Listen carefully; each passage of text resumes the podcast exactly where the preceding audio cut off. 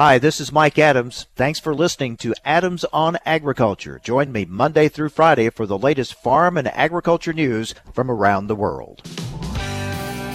Informing America's farmers and ranchers. This is AOA, produced by the American Ag Radio Network. Here's your host, Mike Adams. Hello, everyone. Welcome to AOA. Thank you so much for joining us. Hope you had a good weekend. Thanks for kicking off your week with us. It's going to be a busy week. Later this week, I'll be in Des Moines, Iowa at the Iowa State Fairgrounds, broadcasting from World Pork Expo. I'll be broadcasting from there Wednesday and Thursday. Looking forward to that as uh, that'll be my first uh, large in person event uh, since for over a year. So it's uh, it'll be it'll be strange, but it'll be good to have that back and be around uh, a group again and uh, get caught up on a lot of the issues facing the pork industry as uh, we take another step back to getting things uh, closer to the way they were. And uh, we'll be talking more about that later on our program today. The manager of World Pork Expo, Doug Fricke, will join us to give us a, a complete update on this year's event. It's been a while. Last year it was canceled because of COVID concerns. Year before that, canceled because of African swine fever concerns. So it's been a while since we've had a World Pork Expo, but looking forward to it this week. Also today, complete look at the weather with John Baranick with DTN, and we'll talk markets with Steve Nicholson with Rabo AgriFinance. So lots going on, and let's start it off with Spencer Chase from AgriPulse Communications. Spencer, good to talk with you. The president's off to Europe, but uh, the work stays back here to try to get something done on infrastructure. Are they getting any closer? Well, it depends on your definition of closer, Mike. If you're uh, if you have it in the conventional sense, uh, no, probably not really. Uh, in all reality, they, they, I suppose, if you're looking for some encouraging news, they are continuing to have talks. Uh, nobody has thrown up their hands and and walked away from this discussion quite yet. But the fact of the matter is, they are they are still the Republicans and Democrats negotiating this are still really far apart on things like. Uh, new spending. The Republicans are using uh, some repurposed uh, dollars from previous COVID 19 packages. Uh, Democrats don't see that as funding that is uh, necessarily available. They see that as money that is already committed to another cause. Uh, and so there's about a $700 million difference in terms of, uh, of new money in some of these legislative proposals. Uh, you know, take that in coupling with just the overall drastic dollar amount differences that we're seeing. Uh, we, we did see the Republicans go up in their offer a little bit toward the end of last week, but again, uh, still some big differences, uh, still some big uh, big gaps they're going to need to fill. Uh, we do expect the House to uh, mark up kind of a portion of the of that legislation uh, that they're going to they're going to be trying to move uh, more of the conventional surface transportation uh, kind of infrastructure, but uh, still still a ways apart. But again, the moral of the story is nobody has said no quite yet. What they're saying is not yet. Okay, so we wait to see on that. Meanwhile, the Biden administration late last week announced plans to replace Trump era uh, changes to Endangered Species Act. And that is always a controversy anytime you're talking endangered species. So, what's the administration, this administration, planning to change from the last administration's policies on this? Right. So, like, I mean, as you said, anytime you say the word endangered species, there's a lot of producers in the country that uh, that have their ears perked up, and and particularly uh, some folks out in the western part of the country. And so, what they're looking at, uh, particularly relates to some gray wolf protections and things like that. Uh, looking to kind of uh, go through things that the previous administration did with a with a bit of a fine tooth comb, and that's you know something that's fairly common uh, whenever there's that administration turnover, there's that six or seven month period where uh, basically everything that is uh, being considered is going to be really, uh, you know, really be considered by the new administration. So one of the things that they are looking to do, just to kind of call it out, is to uh, rescind a definition that the previous administration had put in place uh, just for the term habitat. Uh, and so there's you know, they the new administration claiming that's something that's not really necessary given some Supreme Court precedent that's out there. And so, uh, you know, this is obviously something we're going to be keeping a close eye on, just given the, the broader implications for the ESA, uh, for a lot of producers, you know, whether they're looking to use uh, acres for crop ground, for uh, ranching and, and rangeland. Uh, you know, the, anytime the Endangered Species Act comes into the, comes into play, that's going to get the attention of a lot of farm groups. Uh, also on the trade front, interesting. Um, the, the kind of the new TPP that's out there. It looks like Britain's going to join it. Uh, it remains to be seen if we ever do, but it looks like Britain's going ahead with it. Yeah, I mean, granted, I, I was good, not great at geography in high school and middle school, but I did not know that the UK was a Pacific Rim country. That was that was news to me. But uh, you know, that's that's really one of the things that Britain was looking to accomplish when it uh, left the European Union uh, was to see if it couldn't put itself on better trade footing uh, with a lot of these different groups. And, and granted, the, the UK already has trade relationships with you know the the Japans and Vietnams of the world, you know some of those Pacific Rim countries. So heck, if if you're the UK, why not try and formalize that agreement uh, by actually joining the TPP? You know that obviously those with uh, with long memories, you know all the way back to 2016, will remember that the TPP was a fairly divisive campaign issue. You know both both for Republicans and Democrats. Uh, you know. It, would be a fascinating uh, parallel universe exercise to see what a President Hillary Clinton would have done about the TPP because it wasn't horribly popular in the Democratic Party at the time either. So whether or not the U.S. Uh, you know takes a look at that kind of remains to be seen. Right now, their efforts seem to be a little bit more tied to you know maintaining good enforcement of the U.S. Mexico Canada agreement, uh, trying to find some kind of uh, global partnership to address some concerns that they have with China. But uh, not hearing a ton on the on the TPP front from the new administration at this point. Yeah, it's kind of interesting. Yeah, what what uh, qualifies as being trans-Pacific nation? Uh, well, it's kind of like in in sports, right? The, the Big Ten has more than ten schools in it, so I guess you know the the names don't always uh, line up with the actual participation. So uh, we'll see how that plays out. Meanwhile, conference with a New Jersey school. Yep. there you go. That that really was a stretch. Um, tomorrow we're going to talk with the president of the Texas Farm Bureau about uh, farm bureaus. Uh, calling on the administration, a call for action, if you will, to address the border crisis.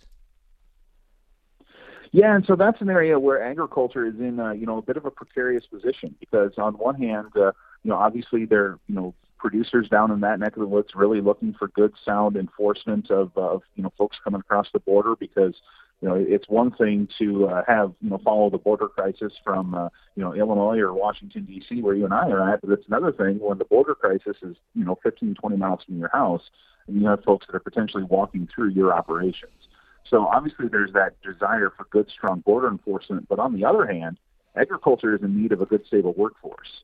And so it's a, it's a delicate line that uh, the foreign mm-hmm. policy groups are, are walking when they start talking immigration, uh, particularly in, in regards to you know needing to get their workers through you know through the door and through the border, but also you know maybe uh, maybe trickling uh, trickling that overall flow of traffic down just a little bit. Yeah, as I said, I'll be talking with uh, the president of Texas Farm Bureau tomorrow about that. But you're right that uh, it does put agriculture in uh, kind of a middle ground there, trying to trying to find a common ground and some way to get the, this resolved. But uh, in the meantime, there are a lot of concerns there on the border. And you said when you're down there, you're living there, and you got people pouring onto your land. That that's a big concern. Well, Spencer, thanks for joining us this morning. Appreciate it. Good to talk with you. Always a pleasure, Mike. Thanks. Take care. Up next, complete look at the national weather forecast. Stay with us. You're listening to AOA.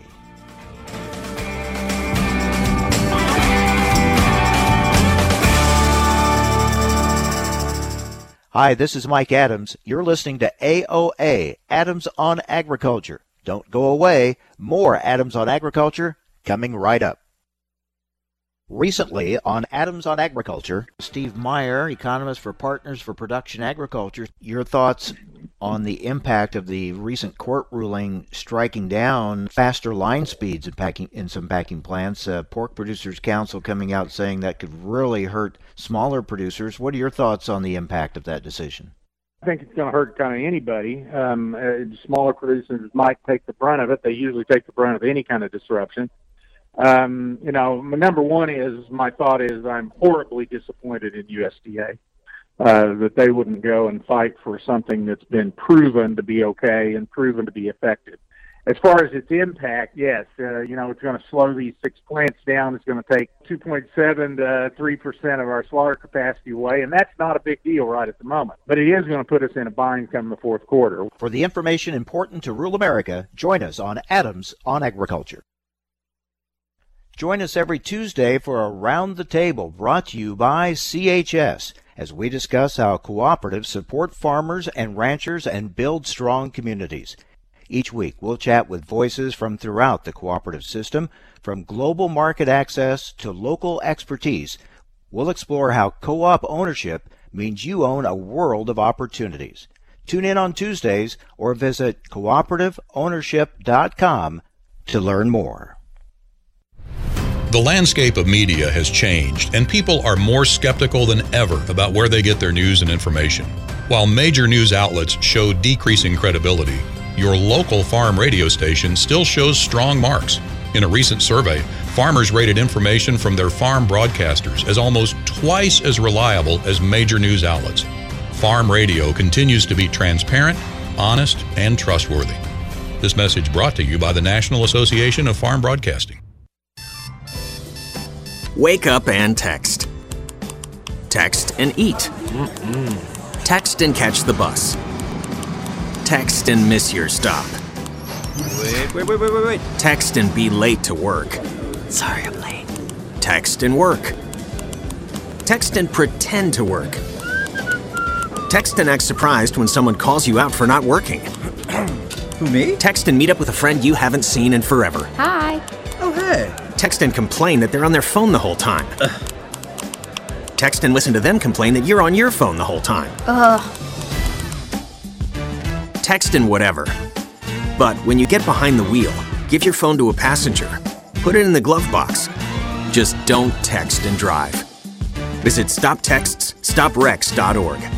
A public service announcement brought to you by the National Highway Traffic Safety Administration and the Ad Council. You're listening to AOA Adams on Agriculture. Hi, this is Mike Adams. You can rely on us for the latest farm and ranch news from around the world. Information America's farmers and ranchers need to know on AOA. Now, back to Mike Adams. Time to check weather with John Baranick with DTN. John, thank you for joining us. We're to that time of year we really watch uh, who gets rain and who doesn't, and uh, we got some areas really needing it, and it's still hard to come by in some of those areas like the Dakotas and parts of Minnesota and some other places. So uh, give us your uh, look ahead this week. Who's going to get some precipitation? Yeah, thanks, Mike. Uh, yeah, you're you're not kidding. The northwestern corn belt is just really hurting for rain. Uh, we've seen drought increasing almost constantly here over the last couple of couple of months. Um, unfortunately for them out there, it's still going to be isolated chances for showers. They, I mean, the, the, there's incredible heat that we saw triple-digit heat uh, over the weekend in the Dakotas and in Minnesota. Uh, it won't be that bad this week. It'll still be in the 90s, and we might get close to triple digits on a, a day or two. But uh, really, the rainfall is really what, what they need out there, and we're just not going to see it. Um, the, the heat can will produce isolated showers and thunderstorms at times, but it's going to be very hit and miss, and more likely miss than hit until a system moves through Thursday into Friday out there. That's the best chance of anything organized moving through. Uh, but after that, it looks dry yet again. So I mean, just that one shot is just not going to do it. Elsewhere, though, if you get to, say, a line from uh, St. Louis to Chicago and Detroit and places east and south of that line, uh, we're going to be looking at better chances of rainfall. There's an upper level low pressure system that's kind of meandering about the area this week, and it's going to be bringing in lots of moisture from the Gulf of Mexico. Near daily showers for just about everybody. Lots of widespread one to three inch reports are going to be likely for, mm. for, for this week, um, and it'll kind of reduce the chances of, of some stressful heat that would otherwise be there. So we've got uh, a good mix of, of above normal temperatures and rainfall in those areas. Should be some pretty good, uh, pretty good conditions for growing crops. Well, we it started feeling more like summer in many places this past weekend. What about temperatures this week ahead? Yeah, so like I said, uh, we saw a triple-digit heat up in the northwest there, um, and we'll continue to see that. But uh, in the eastern uh, eastern belts, uh, we'll see more more 80s, so above normal still. I mean, more, normal temperatures here are kind of in the upper 70s to low 80s from north to south across the eastern corn belt. Uh, we'll see those kind of in the middle to upper 80s for most of the week. Um, but it won't be anything near what we what we will see um, and have seen across uh, the northwestern Corn Belt. Uh, that continues all the way through this weekend. Uh, next week, though, we'll see some uh, cooler conditions moving into the the eastern Midwest and into the East Coast, and uh, you know, bring temperatures more back down closer to normal, upper 70s, lower 80s for next week. I believe I even saw there was some hail damage in places in Kansas over the weekend. Yeah, I mean we've seen uh, pockets of thunderstorms moving through the uh, the the plains rather frequently over the past couple weeks. The severe weather season has kind of been delayed by a bit. We didn't see so much in March and April, but we've seen uh, an uptick in that in May and into early June here. Um, yeah, the hail damage that you know has been recorded. We've seen a little bit of that in Kansas. Uh, there's been some more in uh, eastern Colorado and into western Nebraska as well. It's been kind of scattered, but uh, yeah, it's been picking up as of late you mentioned something I've been I've been kind of thinking about. It seemed like going through spring, early spring, especially that March April period and into May, that we didn't have the uh, severe weather that we've had some years past in that time period. Had, was it quieter than usual?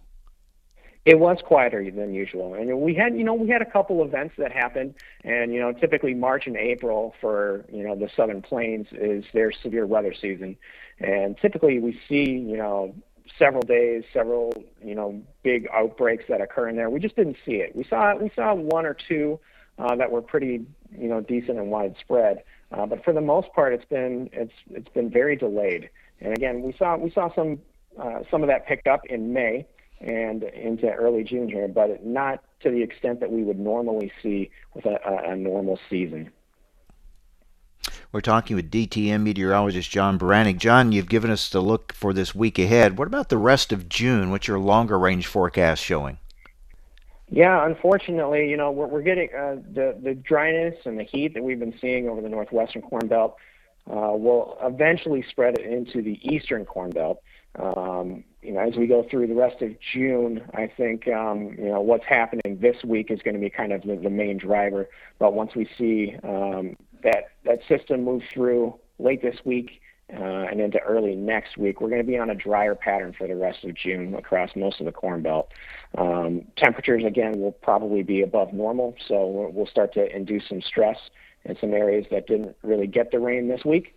And um, unfortunately, what it looks like, at least in the long range models and the way the DTN forecasts, is that the rest of the summer will also be on the hotter and drier side. Uh, that means, you know, we'll see some periods where uh, temperatures will be near or even below normal, and we'll still see showers and thunderstorms move through, but I think on the whole, uh, will be below normal in precipitation and above normal in temperatures for the rest of the summer. So if you're in areas that have had precipitation, then you get in these hot, dry summer months, then you it's a matter of timing. Will you get some of those showers at the right time, especially around pollination? We'll watch temperatures as well through that period.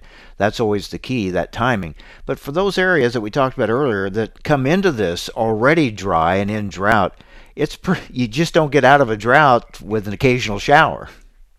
No, you really don't. I, I have a hard time believing that, you know, the the conditions that are going on here in the Dakotas and into Minnesota and even into Iowa um, is is going to be improved even with you know an occasional you know good rainfall event moving through. Sure, it may push things off, but and the timing will be important, but it, it won't be you know it won't be enough to really sustain or improve crop conditions. I don't believe.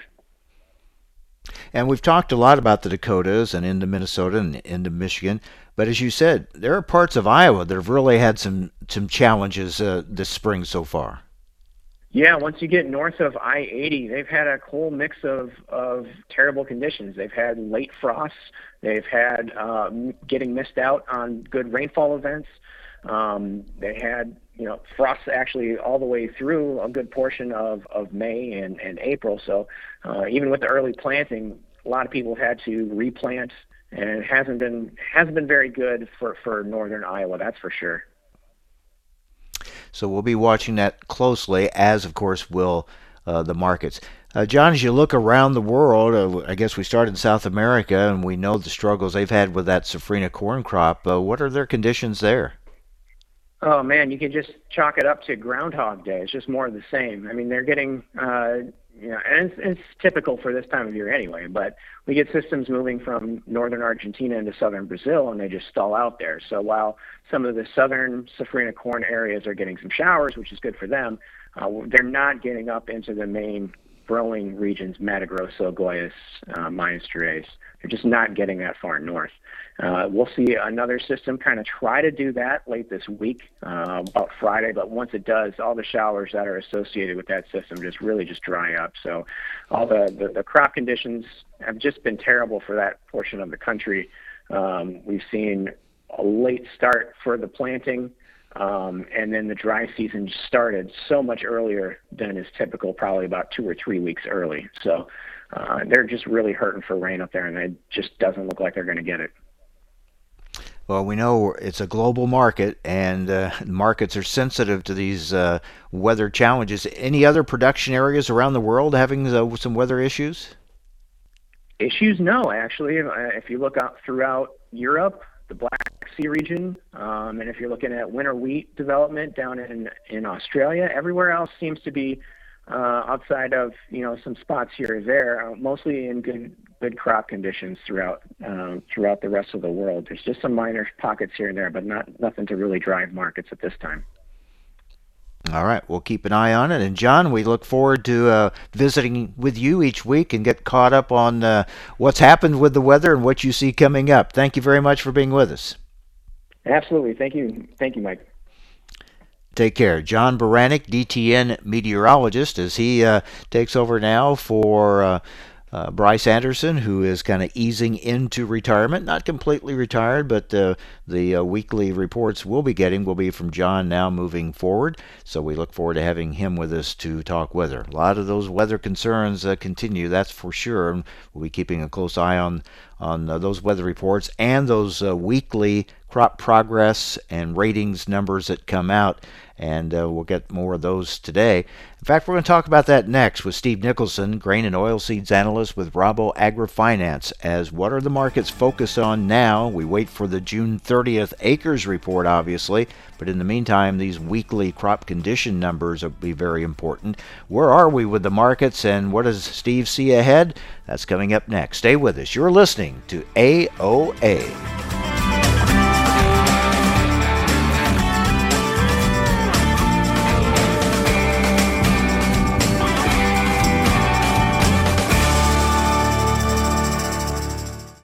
Hi, this is Mike Adams. You're listening to AOA, Adams on Agriculture. Don't go away. More Adams on Agriculture coming right up.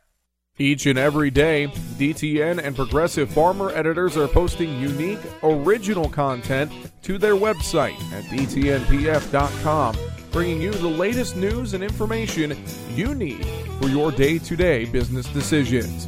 Their award winning newsroom covers markets, news, and weather while also providing insights on crops, cattle, equipment technology, and more. You'll find innovative topics like Would you plant soybeans in December? Experiments look at the possibility of boosting yields with early planting. Want to save time? Learn how through autonomous machinery systems. Will there be a surge in feed prices in 2021? And what's today's weather forecast for my farm? The editors of DTN and Progressive Farmer are committed to delivering the essential intelligence farmers need every day to help your farm business be more efficient and profitable. Visit DTNPF.com today. You're listening to AOA. I'm Kirsten Rahl. The current weather forecast looks hot and dry until mid month. Traders began trading the forecast several days ago. We are seeing higher futures in row crops while the wheat market is looking lower. July corn on the Board of Trade trading a nickel higher at 687 and a half cent. The September contract up 12 and a fraction at 618 and three quarters. For soybeans, the July contract up 4 cents at 1587 and three quarters. August up 8 and three quarters at 1540 146 and three quarters. For wheat, Chicago wheat July down four and a fraction at 683 and a fraction. Kansas City wheat July down six cents at 630 and three quarters. Minneapolis spring wheat July down 15 cents at 797 and three quarters. The September contract down 15 and a half cent at eight dollars even. Feeder cattle may remain under pressure Monday with the show of higher grain prices. There is some anticipation of higher cash for the week. Packers may hold back early, waiting to see how anxious feedlots may be to move cattle during higher feed prices. However, with packing plants up and running, packers may need to be slightly more aggressive with cattle purchases this week. Traders will be cautious early until they see how cash bids will unfold. However, that is not expected Monday as show lists will be posted with no business expected to be done. Box beef prices declined Friday with choice down $1.57 and select down $1.43. For live cattle on the Board of Trade, the June contract down 65 cents at 116.17. The August contract down 40 at 117.67. Feeder cattle August down $1.32 at 148.60. September down $1.37 at 151.37. Lean hogs, the July contract up $2.47 at 123.07. The August contract up 227 at 119.85. In the outside markets, the Dow is down 54 points. The Nasdaq Composite down 8, the S&P 500 down 8. The US dollar index is trending lower. You're listening to AOA. I'm Kirsten Rahl. Take a look under your bed. Find stuff under there? What about jobs? No? Now try your basement. There's a pair of overalls that overall you're not so into anymore. A perfectly good laptop that hasn't sat in your lap in months. And even more stuff, but still no jobs? Well, you really have both. See, stuff is defined as household articles considered as a group. Sometimes this stuff is no longer needed. Wait, no longer needed? That can't be right. Because remember those jobs you were looking for? Those are really needed, and they're the stuff inside your stuff. Even inside that winter coat that moved with you to Phoenix. Our job is to unlock those jobs, and it starts when you donate your stuff to your local Goodwill. Here's how we do it. When you donate to Goodwill, we sell your stuff to provide job training for people right here in your community. So just by teaming up with Goodwill, you help create jobs. And isn't that worth parting with the leftover keytar from your 80s cover band? Goodwill. Donate stuff, create jobs. Find your nearest donation center at goodwill.org. A message from Goodwill and the Ad Council. Hi, this is Mike Adams. Thanks for listening to Adams on Agriculture. Join me Monday through Friday for the latest farm and agriculture news from around the world. Information America's farmers and ranchers need to know on AOA. Now, back to Mike Adams. All right, let's talk markets with Steve Nicholson, grain and oilseeds analyst for Rabo AgriFinance. Steve, good to have you with us. Uh, I guess the question I'm asking these days: Are we in a weather market?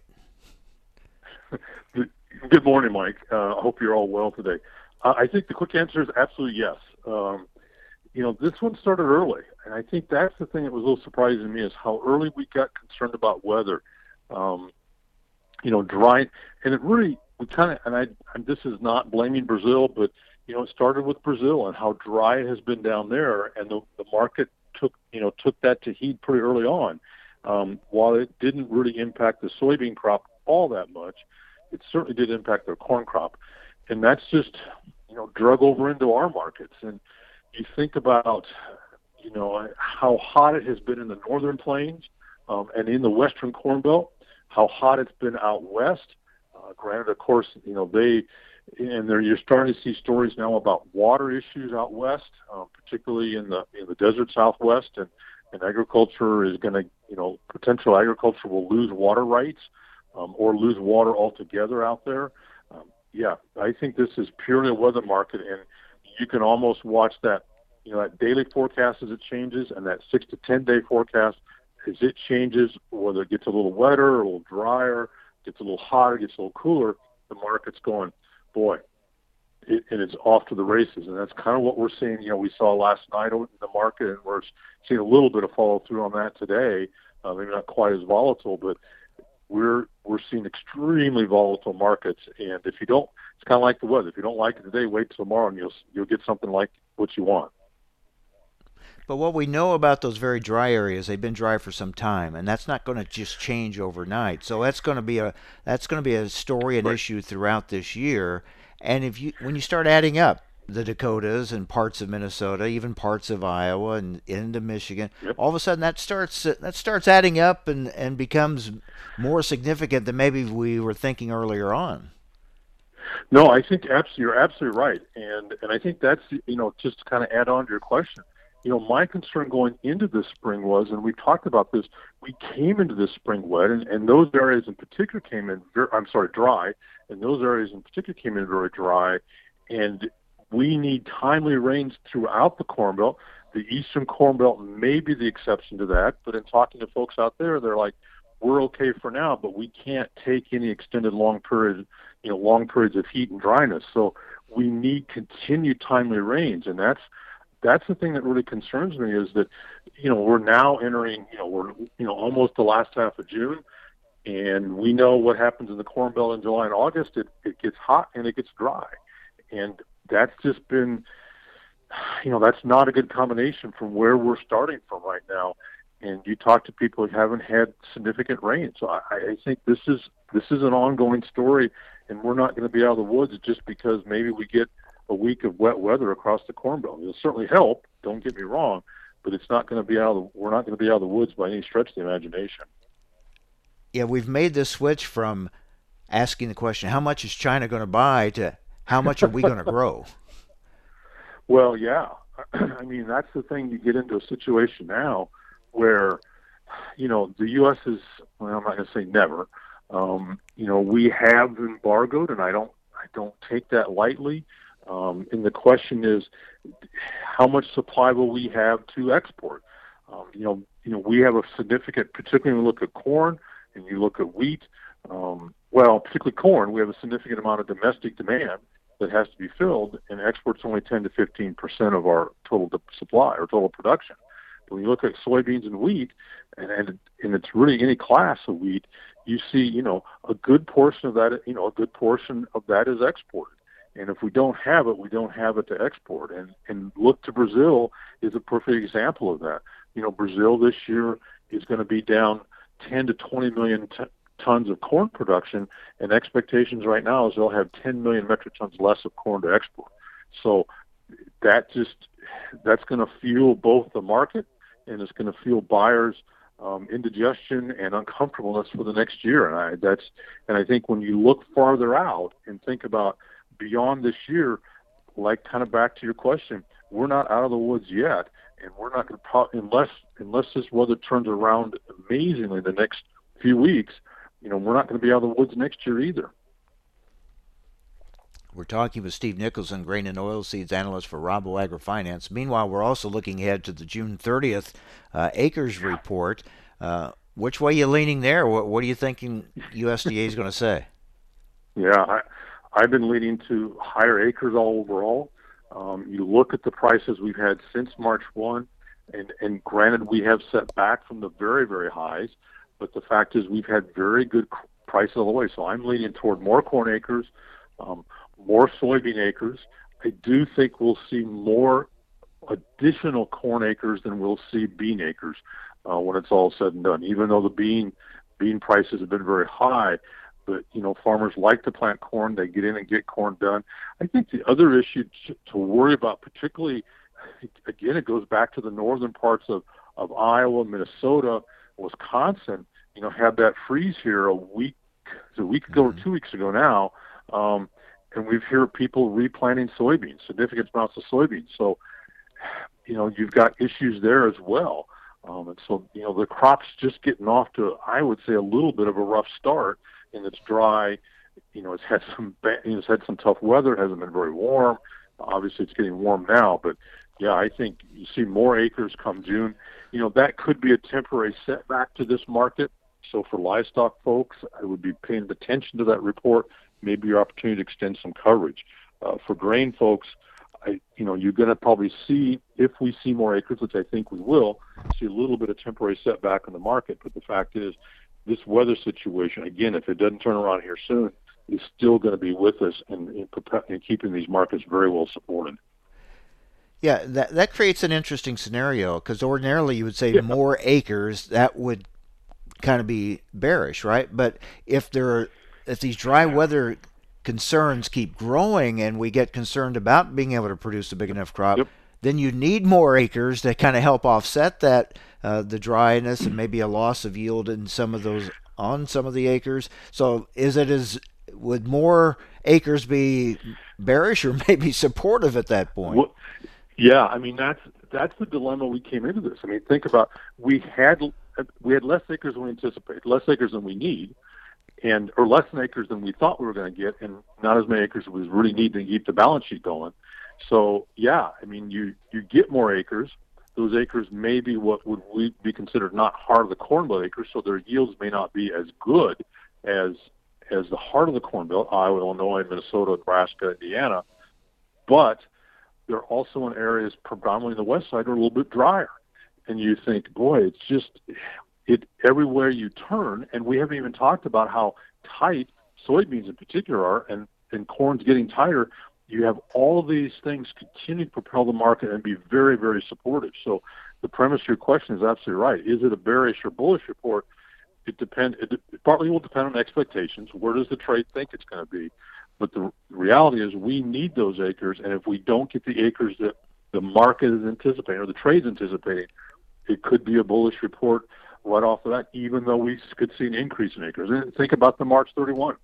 We saw 6 million more acres in the United States, but it wasn't as much as the trade, and it was a bullish report. And you mm-hmm. sort of scratch your head and go, we got more acres. Why isn't that bearish? But, you know, it's about expectations about what the market needs to, to make the balance sheets work. So it's a very fraught time, very volatile prices for sure.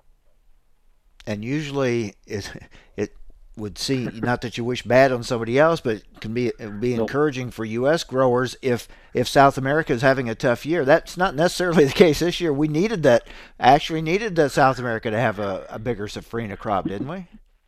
That we did because you had China this insatiable appetite, and we needed that because now that means our corn exports are going to go deeper into our growing season. Um, you know, when we you know we're running out of corn. I mean, I'll put that in quotes. We're not running out of corn, but you know we're our supplies are dwindling. So we really needed that. We needed that crop. When you also look then, and you look down the road at our crop and go, boy, it's just we have lots. We have issues we need to be concerned about here. So we really did need that safrinha crop, and it's not going to be there like we'd like. So, All yeah, right, just, so yeah, Don't, it's, it's ready. It makes marketing even more difficult, though, doesn't it? Well, it does, and people go, "What do I mean?" And I was thinking that was coming on is that you know, from a producer perspective, you like the higher prices because you want to sell at higher prices. But if you're in an area that's dry, you're like, I don't know what I'm going to have, and so we have to think about and have that discussion about what what is the worst case scenario from a production standpoint, and what you know, how do you protect yourself so that you don't lose these opportunities in the market that are here for you today. I mean, it's it's a very thorny marketing issue. It's a very thorny management issue to try to be smart about this. Uh, keep in mind you have crop insurance. That's what crop insurance is for here. So that's that's your backstop. So it's it is a very what should we say? You, if we thought things were difficult a year ago, and they were, and I'm not going to discount that, it's just it's always we have to say farming is can be a challenge on a, on a, on a good day, and that's kind of where we are right now. And we're only a week into June, so we'll see what's ahead. All right, Steve. Thanks a lot. We'll have some interesting discussions ahead, I'm sure. Appreciate it. Thank you. Absolutely. Thanks, Mike. Good to talk to you as always. Rabo, you bet. Rabo grain and oil seed analyst Steve Nicholson. All right. World Pork Expo later this week. It'll be Wednesday, Thursday, and Friday at the Iowa State Fairgrounds in Des Moines. I'll be there broadcasting Wednesday and Thursday. We'll get another preview from World Pork Expo manager Doug Fricke. How are the uh, final plans going? All the preparations for what will hopefully be a big crowd this week. We'll talk with him about that next on AOA. Hi, this is Mike Adams. You're listening to AOA, Adams on Agriculture. Don't go away. More Adams on Agriculture coming right up. As an organ donor, your story doesn't have to end. The good in you can live on. In fact, you could save up to eight lives with your gifts. Your heart could keep beating. Your kidneys could keep filtering and your intestines could keep on digesting for others. And that's not all. You can improve the lives of 50 more people as an eye and tissue donor, restoring sight and health. And you're not just helping out the person receiving the transplant, you're touching whole families with your life saving gift. Register in minutes. Just go to organdonor.gov. You'll be happy you did. And just maybe, someone else will be happy too. Sign up today. Go to organdonor.gov. It saves lives. U.S. Department of Health and Human Services, Health Resources and Services Administration. What do Mick Jagger, Barbara Walters, and Star Jones all have in common? They've all suffered from something called heart valve disease. Heart valve disease affects 11 million Americans and, if left untreated, can lead to death. Unfortunately, less than one in four Americans have much knowledge of this disease that kills more than 25,000 people every year. The good news is that if heart valve disease is treated, patients can recover and live long, happy, and productive lives. But in order to treat heart valve disease, you need to know if you have it. If you or your loved ones are over the age of 65, have been treated with radiation to the chest, have been diagnosed with a heart murmur, or have a history of heart disease, it's time to listen to your heart. Ask your doctor today about screening for heart valve disease. A message brought to you by Heart Valve Voice US. For more information about the symptoms and treatment for valve disease, go to heartvalvevoice-us.org. Every day, DTN and Progressive Farmer editors are posting unique original content to their website at DTNPF.com, bringing you the latest news and information you need for your day to day business decisions. Their award winning newsroom covers markets, news, and weather while also providing insights on crop, cattle, equipment, technology, and more. They are committed to delivering the essential intelligence farmers need every day to help your farm business be more efficient and profitable. Visit DTNPF.com today. All right, crew, let's get her dug.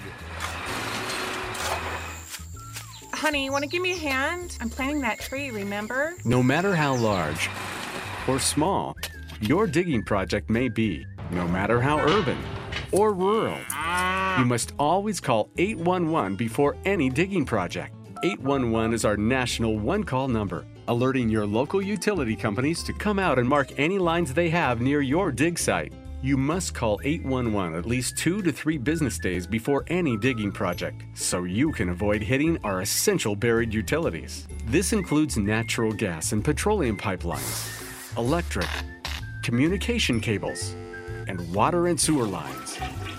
So before you do this or this, make sure you do this. For digging projects big or small, make the call to 811. Brought to you by Common Ground Alliance. Upon this miraculous substance I hold in the palm of my hands. This little miracle can feed us, clothe us, give us clean, fresh water, and provide wildlife habitat for nature's critters. Ladies and gentlemen, I present to you the greatest soil on earth. Learn more about soil health principles that can turn your soil into a star performer. Contact your local USDA Natural Resources Conservation Service office today to find out how. This message brought to you by USDA and this radio station. Recently on Adams on Agriculture, Michael Langemeier, Purdue Ag economist, despite strong commodity prices, we see this significant decline in the barometer. What's behind these numbers? I was a little surprised that the drop was as bigger as big as it was, but certainly there were several questions where we saw a drop in sentiment. There's a couple things I think that were going on behind the scenes that are important to understand this drop. One of those is the last couple months there's been a large divergence in the sediment for crop producers and livestock producers. And a full third of the survey uh, is of livestock producers and particularly uh, cow calf producers, but the beef industry in general. And certainly the sediment is much lower for the livestock producers compared to the crop producers. And so I think that contributed to the drop in the index. But even though we don't ask the question directly, I think there's also some um, worries, at least, regarding inflation. For the information important to rural America, join us on Adams on Agriculture. You're listening to AOA Adams on Agriculture. Hi, this is Mike Adams. You can rely on us for the latest farm and ranch news from around the world.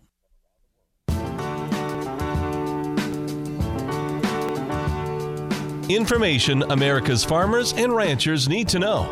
on AOA. Now, back to Mike Adams. World Pork Expo is back. It comes up later this week, Wednesday, Thursday, and Friday at the Iowa State Fairgrounds in Des Moines. Doug Fricke, World Pork Expo manager, joins us now. Doug, I know you're looking forward to this week. Do you have any idea how many people may be coming for this year's expo? Well, it's too early to tell on uh, total numbers, but uh, our our initial pre-registration was pretty close to where we were in 2018. So uh, that's a good indicator that uh, we'll have a strong strong attendance moving into the first few days, and and that's what we're hoping for. Yeah, you have to go back to 2018, the last time World Pork Expo was held. So I would think there'd be some pent up demand and interest. What about your exhibitors? You're going to have a big exhibit area again? Absolutely. Actually, I'm walking around our trade show floor right now. We're doing our exhibitor move in, and things are uh, moving along very briskly at this point. Uh, we've got a, a sold out trade show, which is uh, fabulous for uh, coming off a two year hiatus of not having the event. Uh, we also have the hospitality tents uh, as well as outdoor exhibits. So we've got uh, a lot for folks to take in when they come down for the show this week. Will there be international visitors this year as there has been in the past, or with with the pandemic and everything, will that uh, prevent that from happening? We've we've really only seen a few come through as far as registration goes. Uh, so yeah, the the pandemic and uh, borders uh, closed and so forth has has really limited that travel to the U.S. for this event.